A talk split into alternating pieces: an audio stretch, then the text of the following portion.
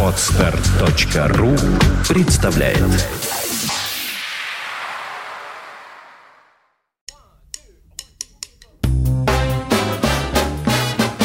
Слушать здесь.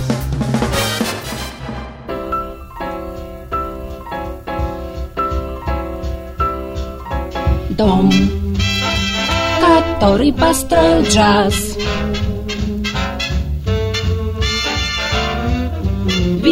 Сбоку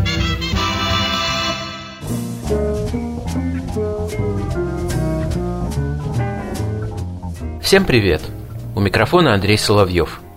Одна из главных ценностей джаза – это наличие свободной среды общения, творческого поля, оказавшись в котором музыкант получает уникальную возможность обмениваться энергией с аудиторией и партнерами, накапливать опыт и делиться им с другими участниками процесса. Один из ярких представителей того типа музыкантов, кому эта способность была дарована в полной мере – трубач Рой Кэмпбелл, печальная новость о смерти которого пришла из-за океана в январе этого года. Я не буду оригинальным, если скажу, что в джазе есть как минимум два подхода к игре на трубе. Есть тип музыкантов, которые стремятся спрятать, замаскировать естественную походную яркость и охотничью гортанную резкость этого инструмента, доставшуюся ему по происхождению от сигнального рога. Слушая Чета Бейкера, Джона Хассела или Арви Хенриксона, не всегда сразу понимаешь, на чем они играют. Конечно, столь радикально изжить комплекс пионерского горна удалось немногим, но облагородить и смягчить звук трубы мечтает едва ли не каждый второй исполнитель на этом инструменте. Но есть музыканты, которые принимают трубу такой, какова она есть, и даже наслаждаются ее резким, тревожным и волнующим кровь тембром. Рой Кэмпбелл, несомненно, принадлежит к их числу. Музыкант родился в Лос-Анджелесе в 1952 году, но как джазовая личность он сформировался в Нью-Йорке, куда переселился еще в нежном возрасте. Его отец был трубачом, но он не хотел, чтобы сын пошел по его стопам, так как понимал, что профессия трубача трудна и ненадежна, и на рынке музыкального труда всегда хватает невостребованных духовиков высокой квалификации. Поэтому в детстве Рой Кэмпбелл учился играть на фортепиано. Но от судьбы не уйдешь. Лет в 14 он все-таки добрался до пылившейся в шкафу отцовской трубы и уже не расставался с ней никогда. Первые серьезные уроки джазовой импровизации ему преподали легендарные трубачи Кенни Дором и Ли Морган. Он не пропускал ни одного их мастер-класса и с жадностью перенимал секреты игры на любимом инструменте. А его наставником в сфере композиции и аранжировки стал Юсеф Латиф, которому он в большой степени обязан умением ценить всякого рода эксперименты и инновации. К 20 годам он стал вполне востребованным музыкантом, которого рады были видеть в своих составах известные представители нью-йоркской сцены. Одним из таких звездных проектов с его участием стал оркестр Spirits of Rhythm, например, через который в начале 70-х прошли такие признанные сегодня звезды, как Амар Хаким и Родни Джонс, Кенни Киркленд и Сесил Макби, Маркус Миллер и Бобби Уотсон. В 1978 году в жизни Роя Кэмпбелла произошла важная встреча. Он познакомился с контрабасистом Уильямом Паркером, который высоко оценил его креативный потенциал и порекомендовал саксофонисту Джемилу Мондоку. Тот как раз формировал очередной проект для записей и гастролей. Ансамбль ориентировался на новый джаз, открытую форму и коллективную импровизацию. Это была, пожалуй, первая серьезная встреча Кэмпбелла с новой и еще не совсем знакомой ему музыкой, в которую он погрузился с головой.